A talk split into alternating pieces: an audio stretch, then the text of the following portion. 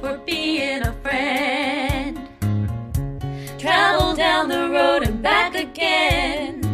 Your heart is true, you're a pal and a confidant.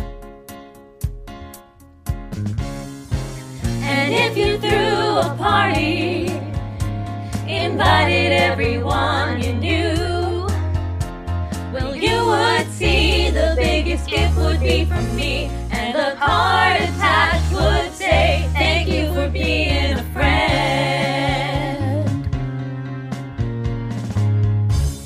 And that was Thank You for Being a Friend, which was originally written by Andrew Gold and released in 1978, but would later find success as a theme song to The Golden Girls. And that's where we are today. For those of you first time listeners, welcome. My name is James Rodriguez Horton, and this is the Original Doll Podcast. This podcast is a love letter to all things pop, and I've been able to talk to different people from the entertainment industry and talk about all things writing, producing, starring, having success, having failures, and everything in between.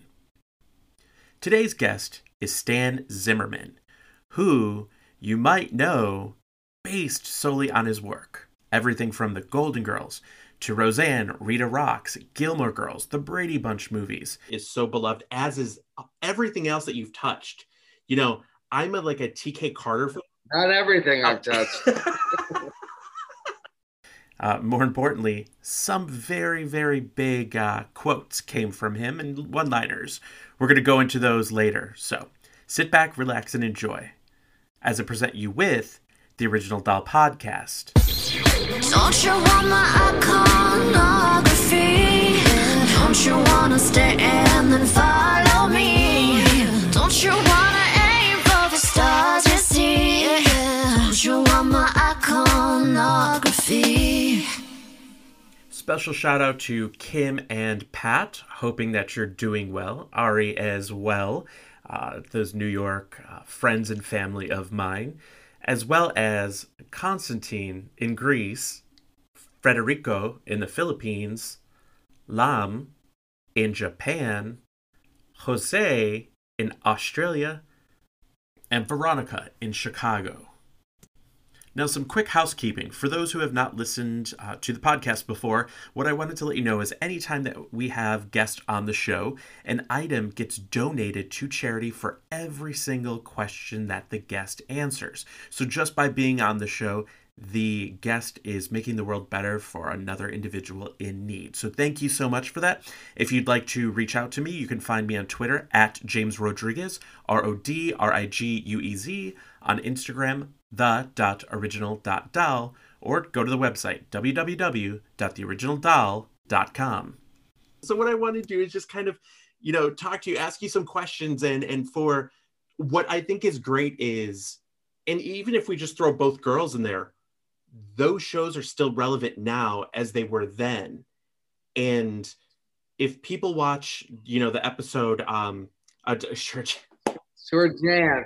You know how much this has come up in the past four years with what the orange one has said? Every time he or somebody from that administration would talk or say something, this would pop up. Sure, Jan. Like, really?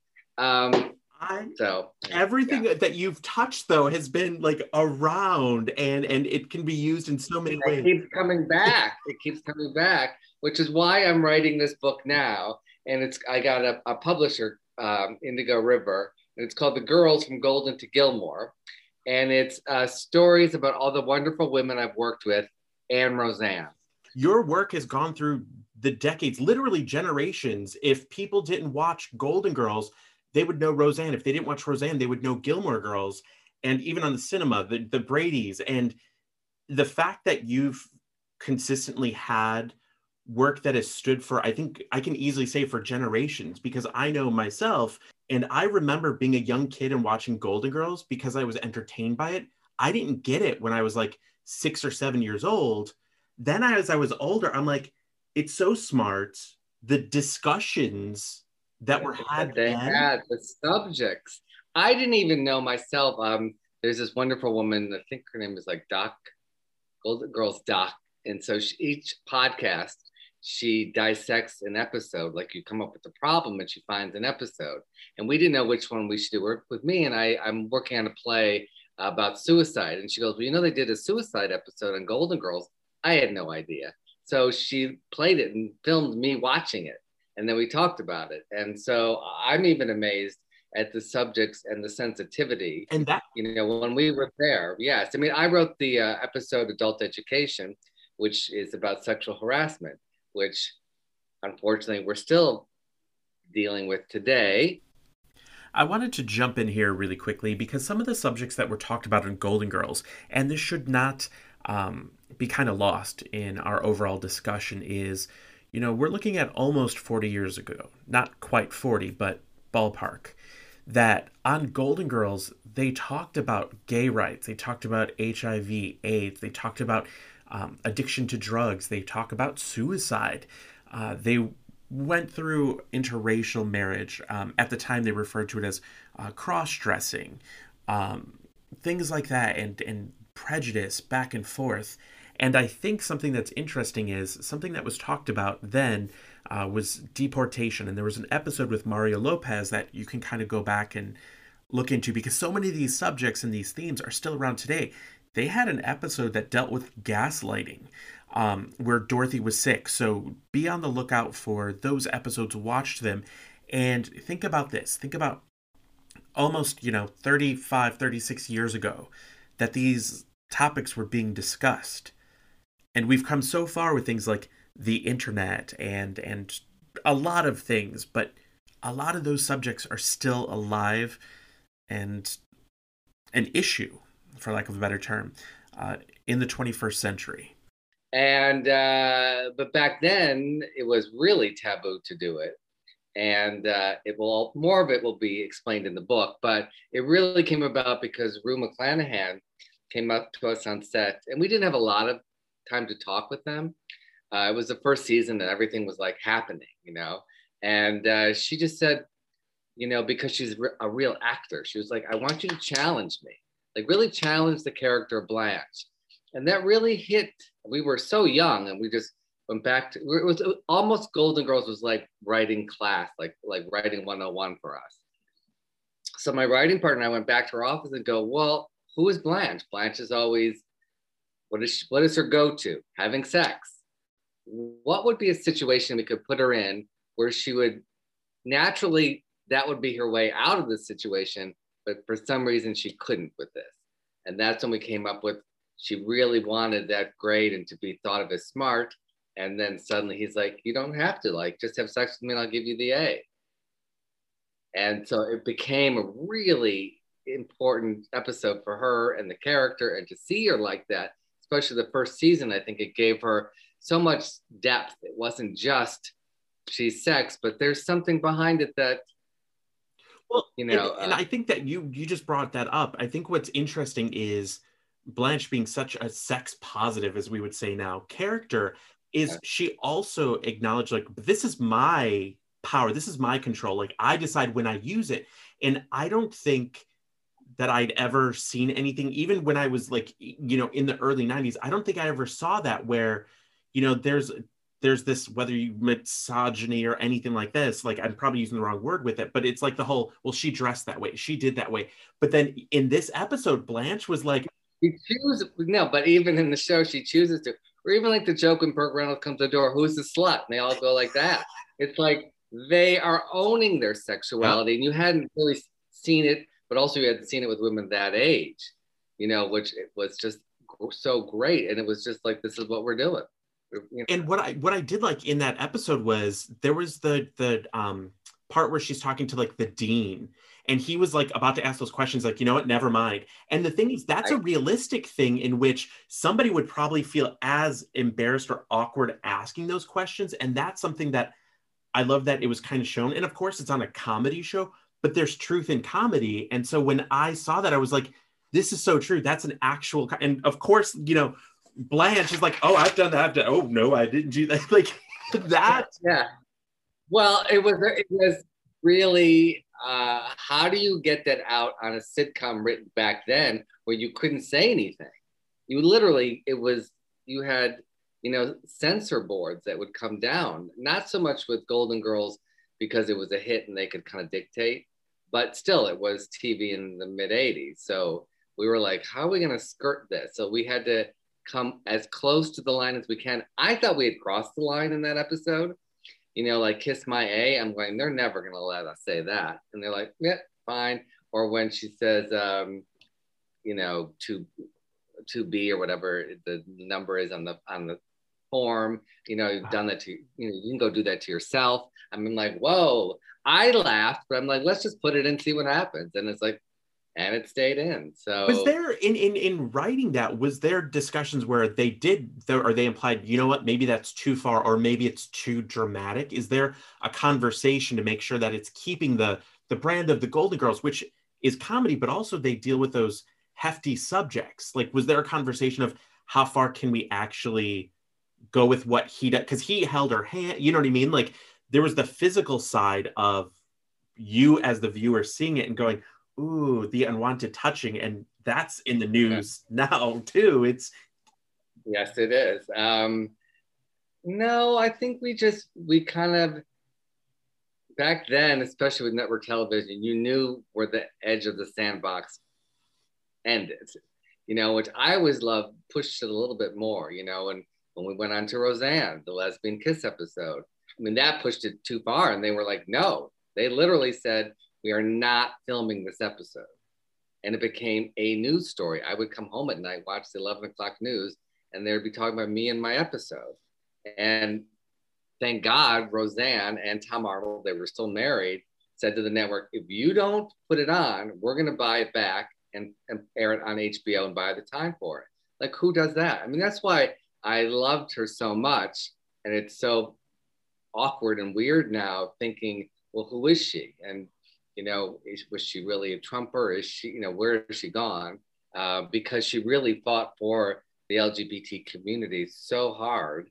And she was always fighting for the underdog. What was great is Roseanne had that clout, that ability. And what she said, you really were like, she's she's probably gonna do that. That's for for everything that she is she was like i'm taking this and what i liked is this was a heterosexual woman who was fighting for this thing and if people could say oh is it a gimmicky thing during this and that but if it was a gimmicky thing she would have been like let's not show it because you are going to watch well, but again I, I credit Rue McClanahan for teaching us as baby writers to challenge the character. So we did the same. We always do it on every show. So we went on Roseanne, and we're thinking, well, she's this liberal, what she was then, super cool person. Well, what would challenge that? She's kissed by a woman. And then you see the ripple effect, and not only her, like, why is that upsetting to me? Or does it turn me on? And then you see how it affects everybody else around her. So we thought that was so interesting to challenge that, and it made sense for the character in the show. Um, but so, like, going back to because your episode for Golden Girls was the first season, so you were there you know, it wasn't five years in, you were there at the beginning. And one of the big things I know people asked was like, what happened to Coco?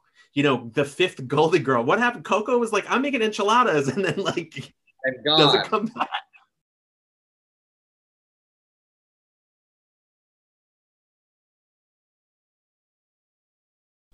The character of Coco was in the pilot episode for those who don't know, and eventually, after like with pilot and any other sort of show, progressing, um, the character Sophia went from basically being a recurring role to a main character, and therefore they didn't need the character of Coco to kind of carry storylines on. Uh, and sadly, uh, the actor Charles Levin had passed a year and a half ago. I mean, if I, we weren't we weren't there on the pilot, and we weren't there in like the episode two or three. For me, as a writer, I would have I liked the realness, and that's why I loved writing on Roseanne to me, it was the first show that really followed real people, and you you saw them live and die and change jobs and things happen. Whereas in the Golden Girls days, it was a different form, and they would, because of syndication, they wanted you to write shows what they call evergreen that could go out of order. Now everything is pretty much episodic, so it's different. But I always wanted, I wanted the Golden Girls to change more. They were kind of the same throughout, pretty much. Um, but uh, because we were there at the beginning of, of Golden Girls, we were discovering things. Uh, so I would have said, explain where Coco left. He got another job, something, so that people aren't asking. Like, just say. I mean, just put it in the next episode.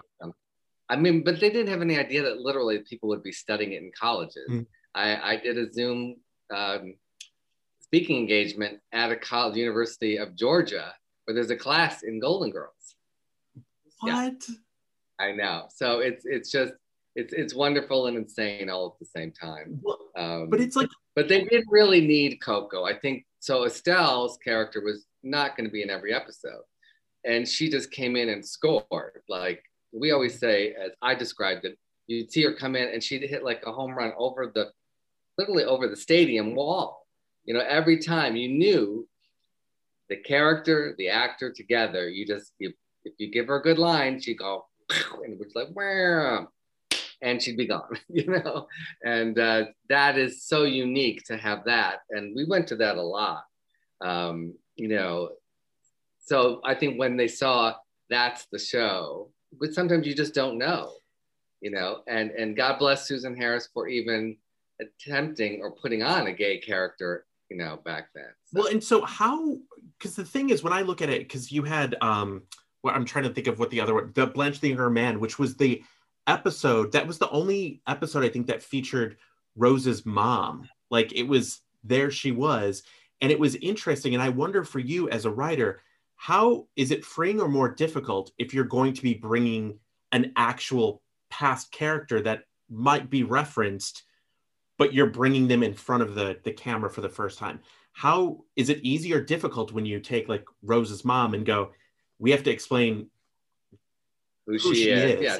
But that became a thing I think we discovered on the first season of like it was a revolving door of like just bringing in, you know, all their family members, which was great because I think when you get to that age, you would have people coming and visiting all the time. And so you could have their kids and, and brothers and sisters and whatnot through the house. Um, and then you don't know, you cast an actor and you see what happens. Um, unfortunately, that actor had a really tough time learning, li- remembering lines. So that that scene with the soap when they're sitting there, like that, just took too long, and I could just you could see the patience of the other actors, just like no, no, we we're we're much more. And she hadn't really done a lot of sitcoms. She did Nolan. She was known for Gunsmoke, which is an hour western. Mm. So I mean, I was not involved in casting at all. I mean, I thought she was really good in the part, but I think maybe that's one of the reasons why she never came back. And so that's something where it's you work on Golden Girls where you have these four women with these completely different relationships. And then you have Roseanne with this woman with all these different relationships. Then then Gilmore Girls, where it's really this relationship of this mother and daughter who at times it seemed like sisters, that it seemed like they were they Yeah, were that was, that was the pitch of the show. But you also had a great mo- grandmother, mother character, and you had all the townspeople, and that that's what was so wonderful. But I love that Roseanne brought the characters back. So like uh, another one who had a tough time was Shelley Winters coming on for the Thanksgiving episode on Roseanne, and we were Roseanne. Literally, she did one take, and she was we were home in a half an hour. She was like she liked that feeling of it just being raw, like you were were you had stepped into their house in Elgin and boom, this happened, and then you're gone, which is kind of cool, that rawness. But some actors, you know, either because of age or the way they rehearse, they wanted more time to do more takes. And it was it was Estelle Parsons and Shelley Winters together. So that was like a lot in one episode. It was just like, all right, we're gonna be here a while. But I love that they kept bringing those characters back. So you knew when Estelle Parsons or Shelley Winters walked in the door, you were like, it like like a real Thanksgiving. You're like, oh God, this is gonna be, you know, this is gonna be some trouble. so Um, But what do you think it is that that you have that you do so well speaking through these these female characters that are so diverse? Because Roseanne is completely different than Rose, completely different than Rory, completely, you know, you have all these, and yet you've been able to like write and still make it sound like them on brand of that character, whatever that is at that moment. But there's always fun in it but there's always a sense of reality in all of those how do you how do you do that what do you think it is that you have or that skill set that you have that we all can say we've seen shows where you're just like, okay, next, you know, move on. Well, that will be explained in the book Oh. as well. But I think I think it is an art to write for other characters that other people created. To have an ear for it and to be able to listen to it is much different than just writing your own stuff or pilots. It really is listening. And I, because I started out as an actor, I was always told, you know, acting is reacting. So you have to listen to the other person. So it was already in me. Uh, also, you know, it was a different time where I feel like today I probably wouldn't have had the, gotten those jobs because they would have said, "You're a man. You don't understand. You can't write that." You know, and I know Bea Arthur at the beginning was like, "Who the hell are these little kids there?" You know, and we looked, we were little kids, but we looked even like, you know, high school students. And she was not happy. And then she got the script, and she's like, "Hmm." And then she saw the next week's script. Was like, "Well, I guess it's okay." You know. Then she was very, very happy. Um, you know, but people do obviously like welcome to the world. You are judged by how you look, and um, you know, people think this is just you know pure sexual like this. But I'm looking at Blanche. I'm looking at Blanche. There, there is a brain in here, okay? Don't just love me for my looks and, and my hot body, but there is a brain in there. Um, Sure, Jan. yeah, exactly. Here we go. There you go. Um, so, uh, It did- yeah. So I, I mean, I just I love it, and I also I know this this may sound crazy, but um, I feel my heart is female. I don't know how to explain that, but I just I I feel through a female heart. I'm there's just something I can't explain it. You know, some people have other body parts that are male or female, what they would identify as, and uh, I there's just something about I think I just feel from here in a way that just feels feminine, and and maybe that's I don't know. I can't I can't describe what that is, but it, But it- I'm gl- so glad I have it. Is you know at times it's like very sensitive and loving, and at times it's you know, but it is really I've always put myself in other people's shoes and and that's how I look at the world or if I like are thinking like how would I what do I do here like okay just step in their shoes and figure it out how do they feel and um, that's kind of been my guiding. Was it intimidating though? Like you, you mentioned Bea Arthur, the fact that Bea Arthur, you know, Maude, you had these and all of them that they were well-known names. And I think I didn't know that because I wouldn't have I wouldn't have known what Yeah, Maude yeah. was or anything like that. Now, Well, I was obsessed with television. I had created my own network in my bedroom in Southfield, Michigan, because I obviously wasn't out playing sports. Uh, so I did what other kids did. You, I created a fourth network before Fox. ooh, Literally, I made a cardboard scheduling board and I scheduled seven days a week of programming. I know that's insane, right? that is amazing. I made my own advertisements. I went on my own talk shows to, to you know talk up the shows. If a show got canceled and I liked it, I put it on my network. Um, I believe Lily Tomlin deserved her own weekly variety show, so she had Lily on my network, and uh, and I got to tell her that, and that was that was pretty exciting. Yes, it was, um, and yeah, so she's been just an she's an idol, idol, idol of mine, and I've adored her since I was a little kid.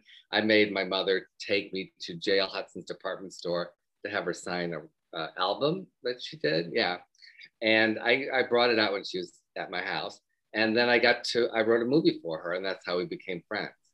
That Um, is, and the thing is, it's like these are the hero, heroines, whoever that you look up to, and then you are then allowed to ultimately be a collaborator with them, which I think is something that I think shouldn't be lost in that. You know, it's you can be a fan of and admire from afar, but to be in that creative space with them, I think that that's a different. That's something that most of us don't get don't get to have. So It's scary though. The first time we had dinner with her, uh, I told my writing partner, "You cannot leave me at the table with her. Like, I I don't care if you have to go to the bathroom. You hold it in. You do what you got to do." And we literally held it in. And she's ordering wine, and we're drinking wine, and going, "Oh, great! Now we have to go." And um, and then she used like the word epiphany. And mind you, we were really young then. Like I don't know, maybe I don't know, early 20s. I didn't know what Epiphany was. And we're just going, yeah, the character's Epiphany. And then we're like, it wasn't like you had a phone back then and I could, you know, Google what Epiphany meant. She was so smart and she, you know, also her references were of a different time, but they were so clever. And, um, you know, I just loved being in her sphere and to think she was there because she liked what I wrote.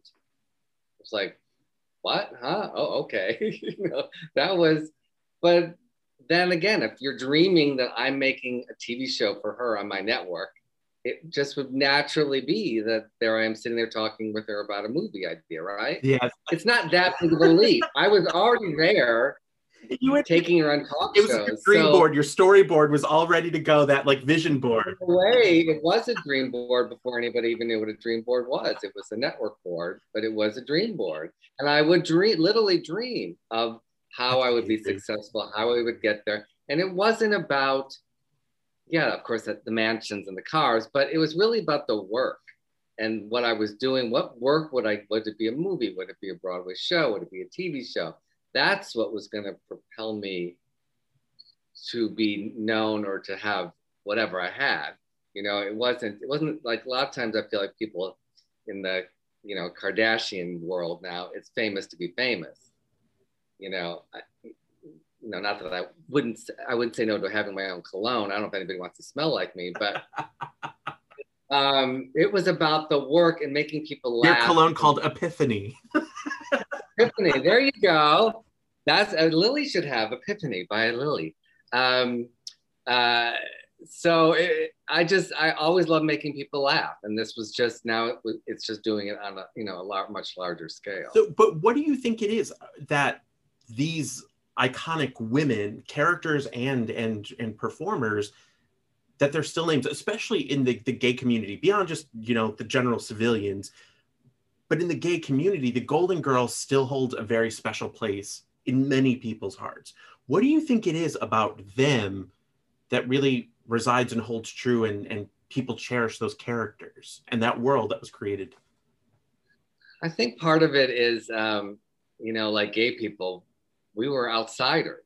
We grew up outside. We didn't get to have the relationships in school and figure all that out. So we had to, back then, we had to hide who we were. I had to hide who I was, even on Golden Girls. We could not tell everybody that we were gay, which I know people like that blows their mind because they think it's such an open show. But back then, we couldn't when we got nominated for a Writers Guild Award for um, Blanche and the Younger Man. We had to bring a woman. We were told to bring a woman to it. Yeah. And as I say in my book, Estelle was the first person, the first day on the set with her. She called us, she said, Come here. And we're like, What are we doing? And she's following her behind the set. And she's like, um, You're safe with me. Uh, you're one of, you know, I'm one of you. You're one of us. And I'm like, Jewish? Okay. I think there's other Jewish people here. And she meant gay because she was in Torch Song, and I luckily I had seen Torch Song on Broadway with her, and I knew who she was. Um, she just Wow. considered herself one of our tribe, which was so cool. So she, but it's interesting that she knew that we were not in, we were in a hostile environment as far as that was concerned. But she knew enough to like, I got you, I got you. If I hear anything, I will tell you. I'll keep you, you know, which is so great because she didn't have to do that, but she just did it, and that's how we became friends outside of the show and uh, I will always be grateful for that because it did give us, a, you know, a little bit of comfort. But we still, it's still odd to go to work and not be able to say what you did over the weekend, and not you're not fully yourself, and so it's hard to, it's really hard to be funny when you're not fully open Mm. you know as i tell my i teach acting classes and from the writer producer perspective and i say i can't hire you if i can't see who you are. So don't do what you think i want. I need you to see you and i'm going to either hire you or not. Mhm. so here i was not being fully me and yet i how do you write from that position? So that was really difficult um, to do under those circumstances. And so i think we were able to release stuff through the characters of these four women and because we were outsiders and you know the ageism of people you know you're considered outside because you're a woman, you're of a certain age, you look the way you look. You know, um, So- you know, Dorothy had the hump on her back, so she had to deal with that. So when you when you take it and look, you're you're writing. You're a young writer working on Golden Girls, and fortunate enough to be there at the beginning. You know, to kind of help create what would be, you know, season one. You know, and then season one. But like St. Olaf was never mentioned until one of our episodes. So we were in the room and we were all coming up with what do we call this town? Because we're obviously gonna, I think we're gonna go back to using it. And I remember we're all pitching like different names and people are looking it up. It can't be that real because then the people in the town we can't use. It was like really thought up, but that was the first time it was really uh, mentioned. that, that's where it started. Yeah, and all of them the way they tell stories, and even you know Dorothy says in one of our scripts, that's how you tell a story. we saw that that they were telling these long-winded stories, and we did the same thing in the Brady Bunch, when you know Mike telling his long stories. We're like, we have to make fun of that. That was not in the script we got, and we're like, no, no, no, we have to have you know, and then. You see Carol pouring the sugar and still pouring the sugar, and you know um, so that was a super fun job because we could make fun of all of that and in golden girls we just saw that's going to be a thing you know of her Where long did, but where did these Saint Olaf stories? Where did they come from? Because there's they just got crazier and crazier and it's a fine line between being really silly which is not really the kind of writing i like to do but it really goes up you know and as it goes the show goes on they start to get a little nuttier. You know some of them i'd be like okay you know that's what you guys are all think is funny. I mean that's not my favorite part of it. You know some of them are like you know the thing through the cannon or i don't know whatever that was you know the flea or was something wasn't there something? It was the amount of random stories of Saint Olaf. Random and I was like, and what I loved is that like, you know, here's these stories, and then like Sophia, you know, picture it, and then all of a sudden she tells the story, and they're like, "Ma, you just made that up," and she's like, "So what? Like I'm a whole," it's just, i'm colorful yes and it, I mean, that's what was great about her. It's like then we found ways for all of them to tell their stories. whenever Blanche would talk about like her age, it would always crack me up. She's like, "I think he realizes I'm over 30 years old," and then everyone is like, "It's the looks." What I love is in the Golden Girls, especially.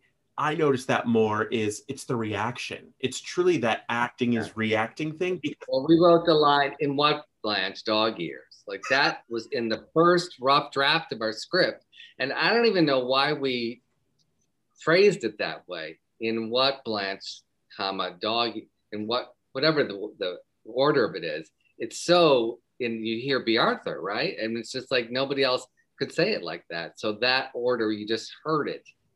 Um, and that reaction that she had, and then us discovering that we didn't have to write lines for Bea Arthur because she could just give a look, and they'd be like people like ah laugh. that is that is what I think I truly love from from from a performance standpoint is they can deliver these lines, but also it's just it's the non-verbals.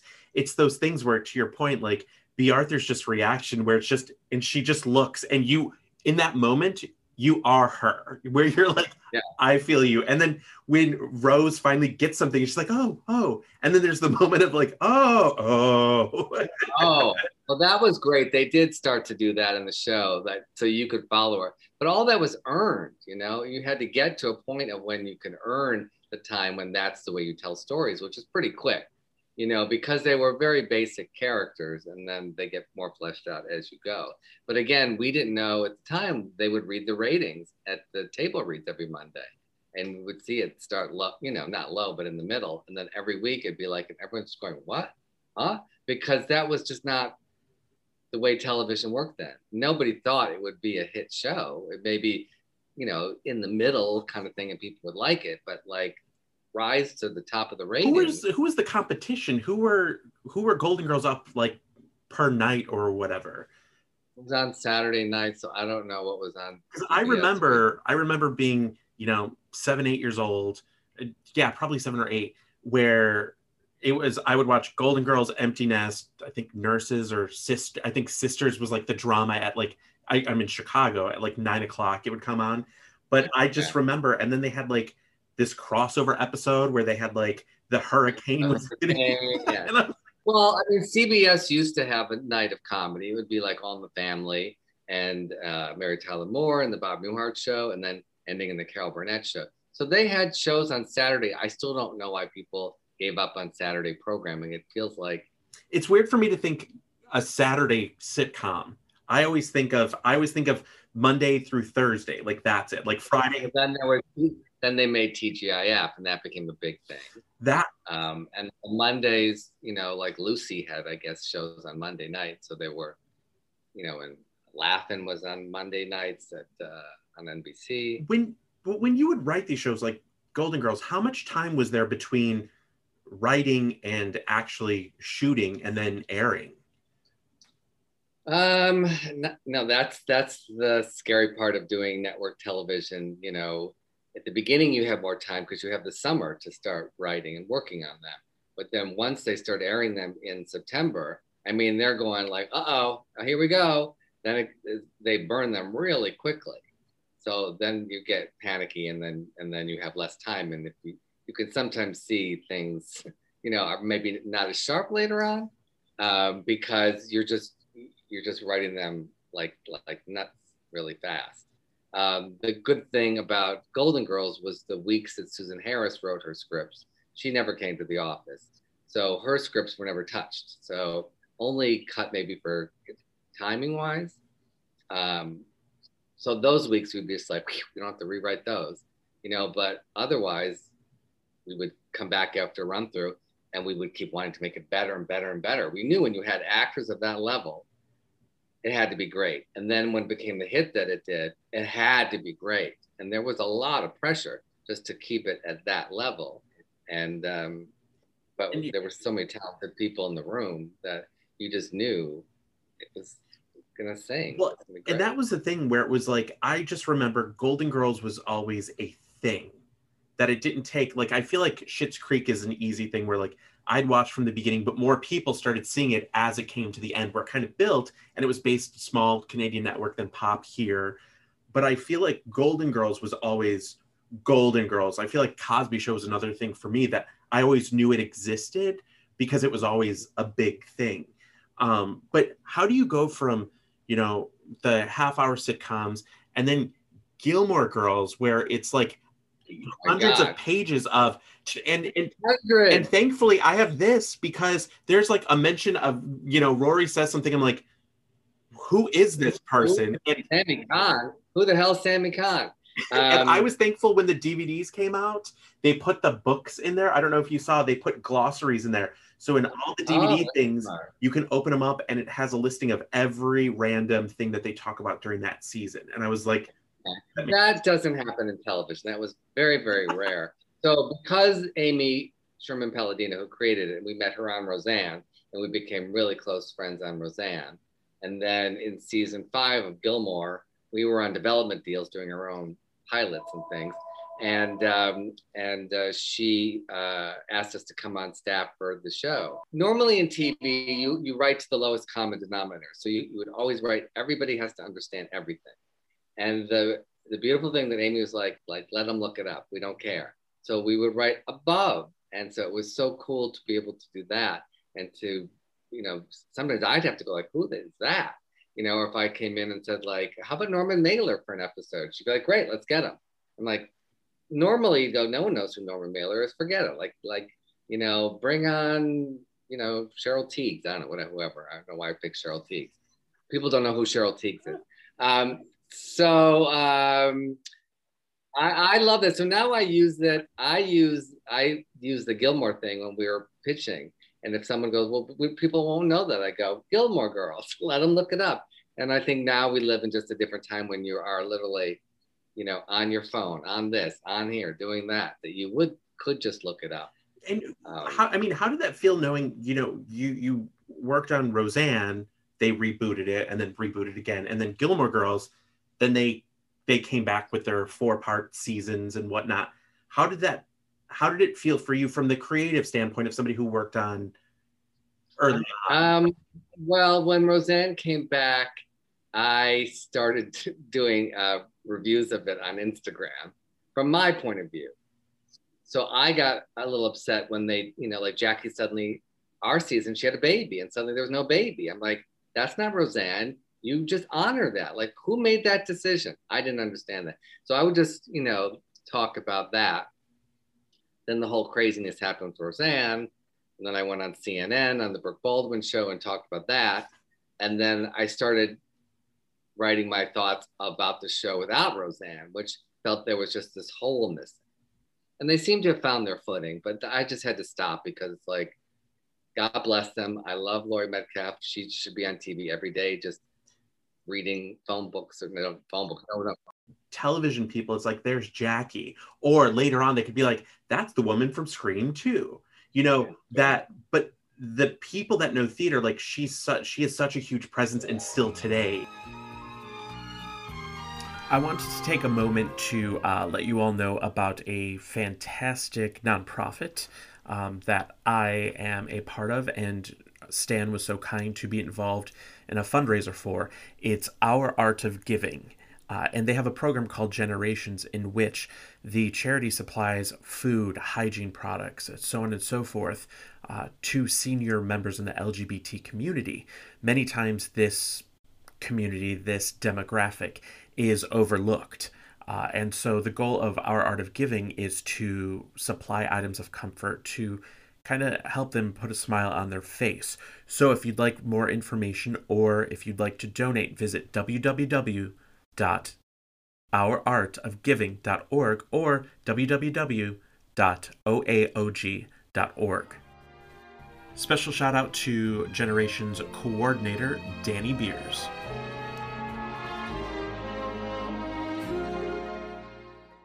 I just started watching the reboot of One Day at a Time, and I've loved it. I've loved everything about it.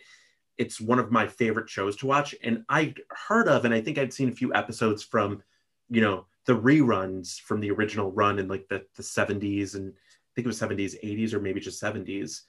That I was just like, wow, I was able to see a family that acted realistically like how I was, and but I was used to growing up watching the Cosby Show one day and Golden Girls the next day, and nowhere in there did I fit or look like that.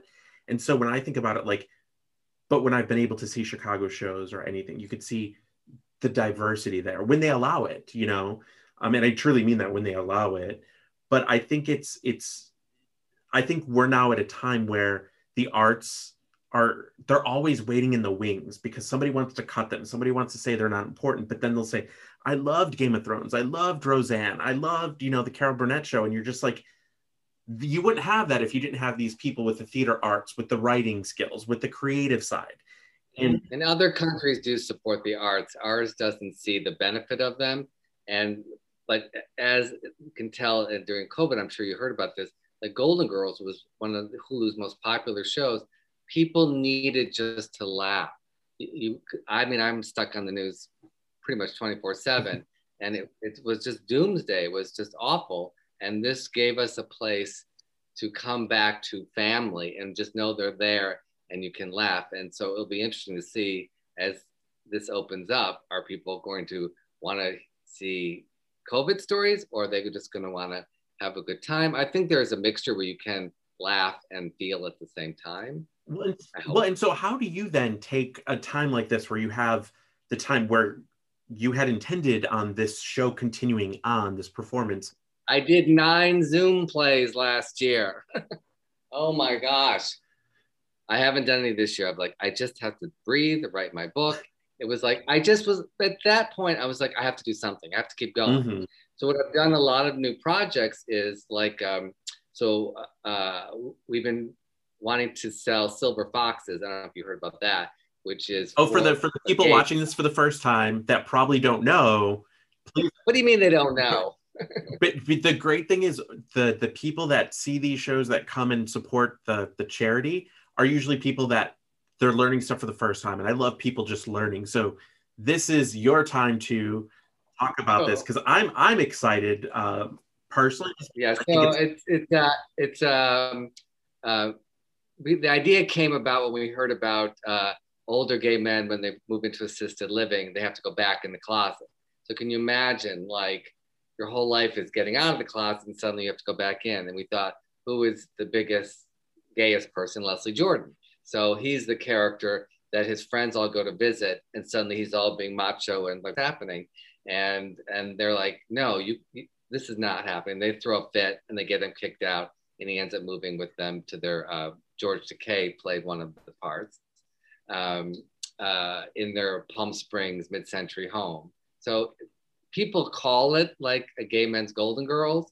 It's not. It's not a reboot. People are saying it's a reboot, and then people like start screaming at me, and it's like, "How dare you reboot And It can't be." I'm like, "No, it can never be repeated." I know. I'm there with you.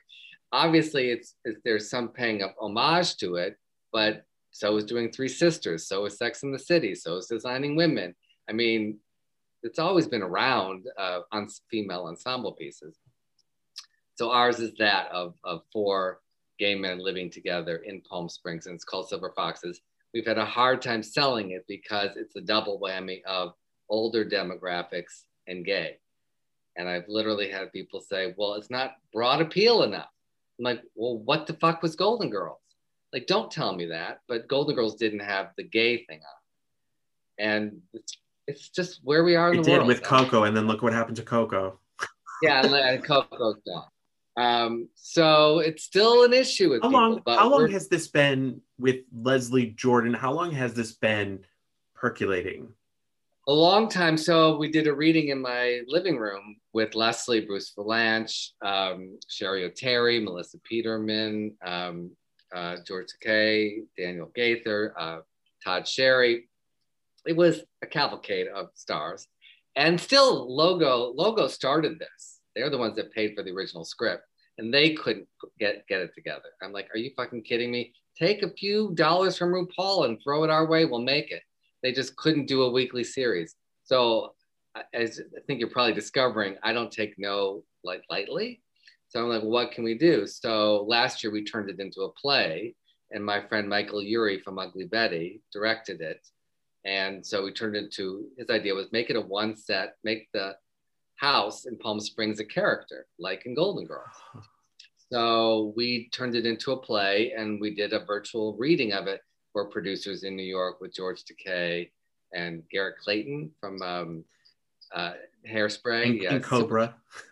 yeah, yeah, yeah. Okay, some people know him from that. Um, so he plays the twink of one of the lovers of one of the gay guys that uh, is coming to Palm Springs, and he he goes through uh, twinks. They don't learn his name because he changes twinks like he does his Lexuses. So, um, um, uh, so he's the fourth character in the piece, kind of our Sophia. Uh, and uh, so we're hoping that when things open up, we George really would love to take it to Broadway, um, but we would love to get it in theaters. It's super funny, but there's you know like Golden Girls, there's real heart to it because it's about friends again coming to the rescue. Because this should not be that you know n- now they're starting to have LGBTQ plus uh, assisted living places. Mhm. They're few and far between, and it's you know it, there's still so much age, ageism out there and um, there are groups like sage which has been very helpful with us and so again that's uh, marrying a little bit of advocacy in with real popular culture so i like that mixture See, and that's that's what I like. The fact that you know, when you think of when I think of Golden Girls, I'm like, who would have thought that that would have made sense? And sometimes those are the best story. Those are the best things. But it's that one person that needs to press the button to say, "Here's the here's the money, go." You know, and it's it's it's shocking. where where's ryan murphy like he, he can press some buttons I, I think at the end of the day, it's there's a there's a want and need demand, you know, for silver foxes, and you have these iconic men like Leslie Jordan. I think has everyone knew him. George Takei with Howard Stern, like it's you're finding this like re-push of people seeing their talents and opening them up to a wider crowd and that to me is why i wouldn't get why people wouldn't especially logo because i couldn't tell you anything else logo had my point exactly but to to make a half hour show it does cost some money but i think something like this would be beloved across boundary you know just so many different types and demos you know, that people are thinking, oh, it's gay, older gay men, so other people won't watch it. That's just not true. And you know, so we're we're hoping to cobble together some money. Uh, but I'm also hoping, like what Lucy did, she took the I Love Lucy show on the road like a play because everyone in Hollywood was like, well, we a Latin lead husband, like can't you marry a white guy? She's like, no, this is the show we want to do. So she took it on the road and they did like a mini version of it and it became really popular. And the network was like, okay, let's give it a go. So, you know, it's, I didn't know that. that's not, yeah. So it's just figuring, you know, you got just gotta, you know, I well, and the thing is. I had to introduce people to Vicious with Ian McKellen, and I think it was like um I forgot who wrote on it, Gary Janetti, where yeah, I know, Gary. where I was like, it, I just happened upon it one day, and then I told everyone, I'm like, this is hysterical. It's like, Very funny. and it was, and of course it's British, so some people that I know that I recommended to were like, I don't get some of the jokes. I'm like, it's okay. That's the best part when it's just like with Golden Girls. There are st- there are things that I laughed at as a kid, and then as an adult, I was just like, okay, that's that's you know, it's the the reliving of a moment of watching it. I think Golden Girls, Roseanne, Gilmore Girls, it has it where the more you mature, the more you get these things that you wouldn't have, and so it works on many levels. And I think that's you know an attest- a testament to like yours and and every other writer's talents, where it wasn't just a one and done hit this moment we got it. This was as I go back, it's like this onion. I'm like, oh, I get it now. Oh, I get it now. And That's what the director Betty Thomas said about Brady Bunch. She said, write it for little kids, write it for the older people that grew up with it, and then write it for stoners. And I go, I got all three. We're done. We're there. how and we really did. how scary was that though to take this valuable property and ha- get to play with it because the there's what's I forgot which one it was where it's like oh this is my fault this is my fault and then this is Jan's fault where they're all like So that we made up because again, it was taking it to the extreme, and I'm a middle child, so I'm I, I am a Jan, Stan Jan, yeah. Um, so we came on just as a two week polish on the script, and and Betty was casting it, and then she just like flipped out over what we did. So she said, I I can't change. We have the location set. I kind of have to keep it in with that has to happen in that scene. Otherwise, go to town. And we're like, leave us alone. They gave us a little closet. We were back in the closet at Paramount and we're throwing pages out. And she's going, Oh my God, this is fucking hysterical. And so then they were like, hire them for two more weeks, two more weeks, bring them on the set. And so, and then she would come in and she would say, You've got to see this Marsha. You've got to see this Jan actress. And we're like, Well, we have to write more. The whole rivalry, we just have to, they were so hysterical together. And then when we came up with Miss Cummings, and we're reading people like uh, Jennifer Lewis, you know, from Blackish, what and actors like that. And we're going, okay, she could do it. And then I'm in West Hollywood having a martini, and I and Supermodel song came on. It was a new video, and I went, oh my! I don't know if it's the vodka talking, but what about her as Miss Cummings? So I came in the next day, and they had to track down this new video because it was only starting to play in gay clubs. are you serious and they called Ru in and he read and she was like, he'd be great. And then I went to the set that day and the, you know, the last line is, and Jan, you better work. That was not in the script. I just said, Betty, before you say it's a wrap, I said, just film it. I think it could be funny. The movie, she ended up using that music at the end because by that point, that was a hit song all over the United States. But when we were filming it, the crew was going, What do you mean work it? What does that mean? Like they didn't, you know, it's a bunch of straight guys. They didn't know. oh So- I didn't wait so that crazy? that is see, these are the fun behind the scene things that like make you just go there is stuff that always happens behind the scenes and sometimes it's good sometimes it's bad but it's like here you are watching this video and going i want that i want the, the whatever's happening here i want that because no Yeah. when i remember when Well, now Jennifer Lewis is going to call me and say, What the hell? Je- jennifer lewis is like well no. Ru is going to take that wig off of Ru and say, That was my part. You know, and then that was so funny that when we made the sequel, I said, But it's, it takes place in the summer. I said, We have to have RuPaul come back. And that's when I came up. I said, Well, what if they're at the pool uh, something just came over me and I said, "What if she has three black daughters?" And I just said, "Moesha, Moesha, Moesha," because that show was on, and the room just cracks up, and it's like done, it's in, and that never changed. That was just like that. That was like that joke was kind of the built everything around that. My goodness.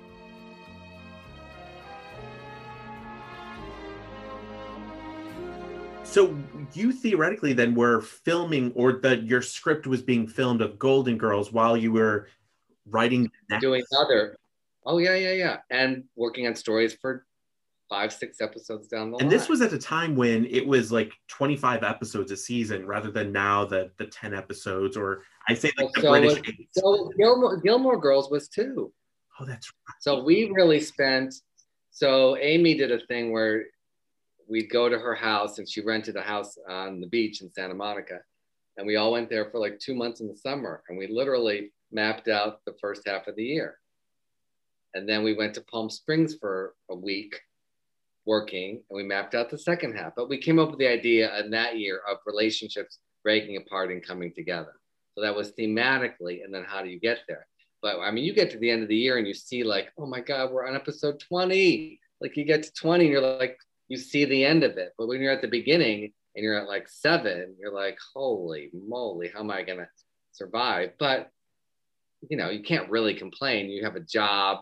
And I would tell when writers complain, I go, you have a job. when you're working on like Golden Girls, because I think one of the things that I loved, and I had rewatched uh, Blanche with the Younger Man, is these women were fit because there's a scene where like Blanche is like working out and doing this stuff, and she's taking like honey pollen things or whatever.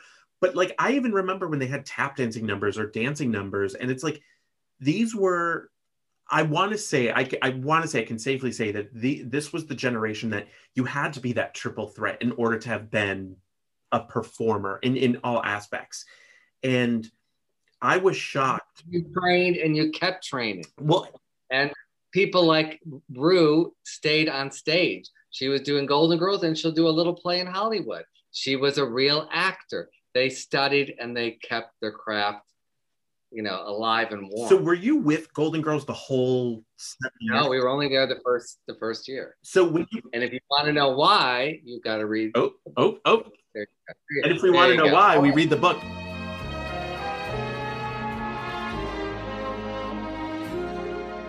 I always forget how little the entertainment industry actually is employed at one time. I always forget that I think it was like on the SAG Awards years back, like at any point, 92% of us are unemployed.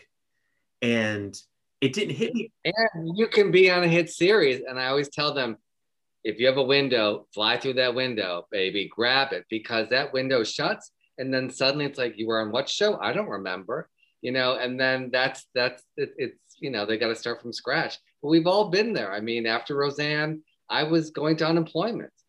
I would hide my BMW around the corner and, you know, walk a couple blocks. But, you know, we, that's a, any career has its ups and downs and you have to be willing to ride that. But especially for an actor, it's really difficult. Well, and I think the hard part is with you know this clearly more than I do, but as somebody who's just like I said, a consumer watching this is you've written these iconic episodes, and and really, I, I believe that Blanche and the Younger Man. I think that that was that was a character pivot that I really liked. That it gave her more depth.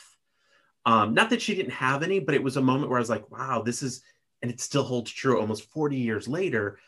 But people are looking at Well, that was really to the core of like when he said, "You're like my mother." Like she thought it was that really is like we all want to be just loved and thought of as like you know I want to yeah I'm sexy and all that, and it's like oh you're such a good you know old grandpa you know tell us your stories grandpa you know and it's like no I want to be the sexy young thing you know and so you felt the pain on her and then she turned it at the end and goes order me the double and she's like I'm having a good time you know and you saw that character we felt that whole ride she was on. well and that's the thing it's like the hard part and i don't under i don't know how this works with the actors because when i watch a show i'm like oh my god that was great blanche was great like even civilians like blanche was great and that it was really great and then the performers like oh rue mcclanahan was great but then it's the tertiary level where people are like oh what is the name of the writer who did that and then when you look and see and it's not it's not as prevalent, like um Amy Palladino Sherman. I always get her name wrong. Amy Sherman Palladino. Where it's it's always there. It's either her name or her husband or so, and it's like always like it's beating me over the head with. And it got to the point where I was like, okay, it's this is your show. I get it. Like, like Yeah, we get it. yeah, Yeah, like it's okay. That's that's great. Um, But I mean, I'll see like on the Golden Girls fan pages because I'm on a lot of those. I've joined them, and they'll be like, "So they were all ad libbing, right?" And I'm like, "Are you crazy?" And I'll come in there and they'll go, "Well, who are you?" Like, you're not that person, and I go, "I'm that person." And they're like, "Well, what are you doing in our room?" Or they'll post like some lines that I wrote, like in dog ears or whatever, and I go, "Oh, thanks, that's my line." And they're like, "You know, there's no way that like." Well, yeah, it's just me. I'm sitting here in my house with COVID on on Facebook every day. like, what else am I going to do? yeah. But the great thing is, you have these.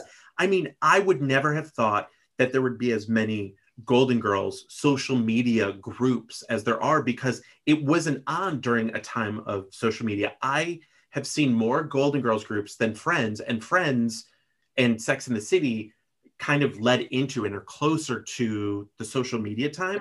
No, but they're just these waves of I've lived through of, and this is the biggest wave I've ever seen. I think all the merch Do you helped. get do you get residuals though if you have an iconic line like what? Nothing. So like this, sure, Jan, that's my line. I had to, I had to buy this cup. How is that fair? You signed everything away, gone, done. Unless you're Amy Sherman Palladino, then you own the world, and you don't have to, you know, be nice to anybody.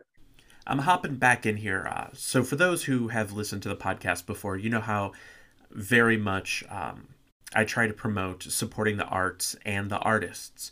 So, I say if you're going to make something and utilizing quotes or anything that Stan or any other writer that you can have access to has written, send them the items, send them the merchandise, let them know that you appreciate it. You know, make a donation to charity on their behalf do something to show the artist that you appreciate the work that they've done. Can I tell you my Britney Spears Yeah. story? Yes. I know you want to hear this. You probably don't know this. She auditioned for a movie I was writing for Betty Thomas. Do you know about this? Betty Thomas, who directed the Brady. Does this Bunch. look like the face of somebody in the know? Okay. Wait till you hear this. Are you sitting down? Yes. Yeah. Okay. Oh no. So we were writing a movie. It was uh, a remake of Valley of the Dolls, and it was my idea to have her come read for the Sharon Tate part.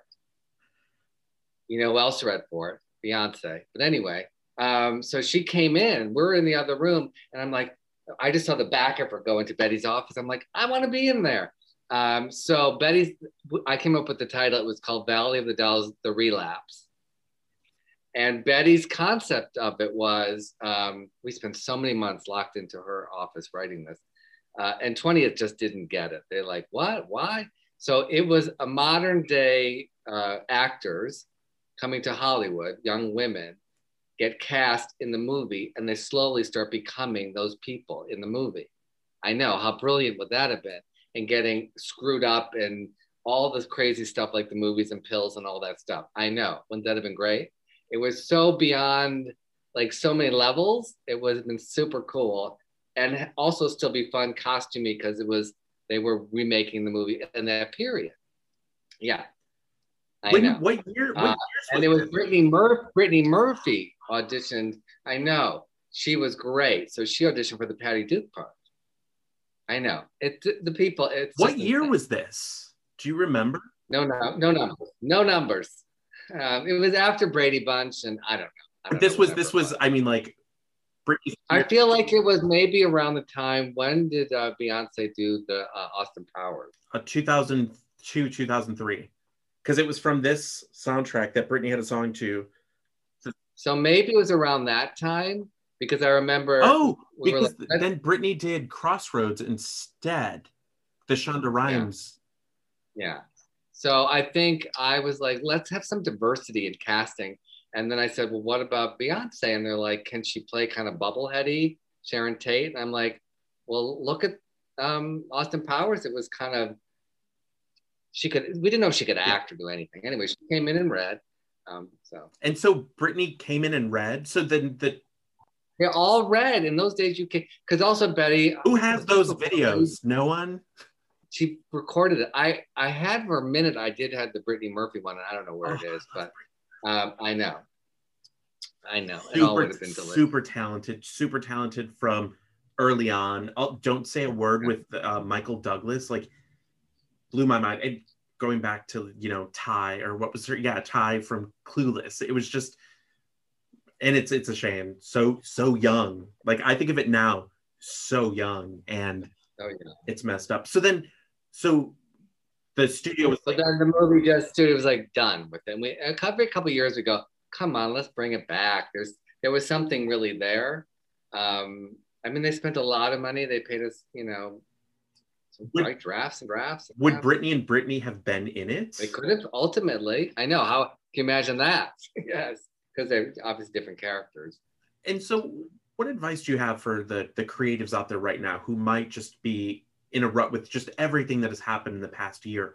What advice do you have for creatives, not only writers and things like that, but Be creative. Keep being creative. Find ways to keep going at it. But then the other thing, because you know, as we all say, we've never been in something like this. It's okay to not be creative too. If there's days when you're just feeling like I just can't, or like all of a sudden like, I just have to nap for two hours. Don't beat yourself up. You know, listen to your body, but also find other ways. If you can't do a play, do it on Zoom. You can still write a play. You can still hear it out loud with other actors to move it to the next level.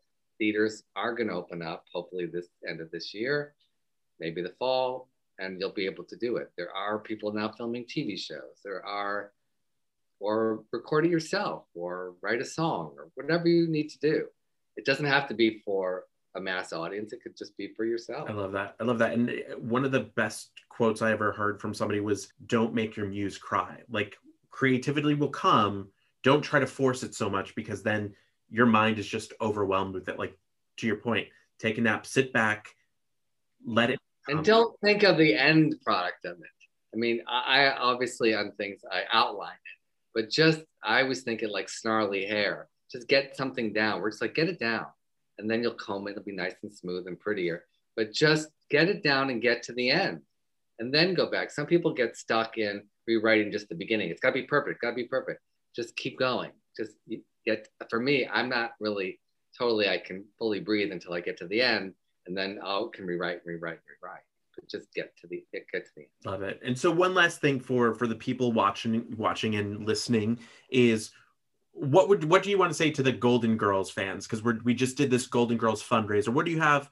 What do you want to say to those people that are fans of the Thank you. I know I know it's clear to say thank you for being a friend, but just thank you for being there all the time. And people are like always say to me, "Oh, I hate to bother you, or can I tell you what this meant to me?" I, for a writer, I'm not like an actor where people are coming up to them all the time and saying what it made them feel. For a writer to know it affected somebody or got somebody through a hard time, that's what's so wonderful. Even if I don't know about it, I, you know, doing things like the cruise and meeting people like you, I can tell that what it's meant, and that touches me here, and that's what keeps me going to keep writing more. I want to keep touching people.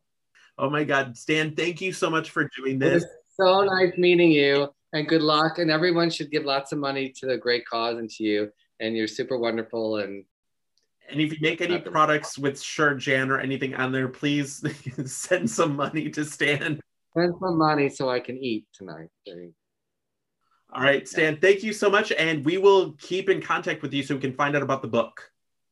Definitely. Perfect. Okay. All right. Thank you so Bye. much. Have a good night. Before I let you go, I wanted to let you know about a couple episodes coming up.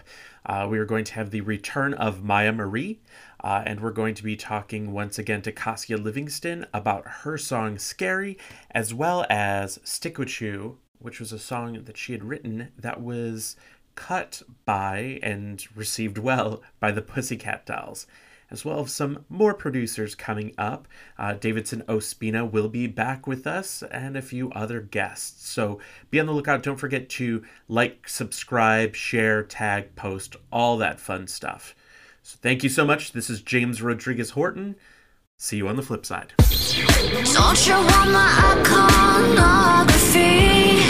Don't you wanna and follow me?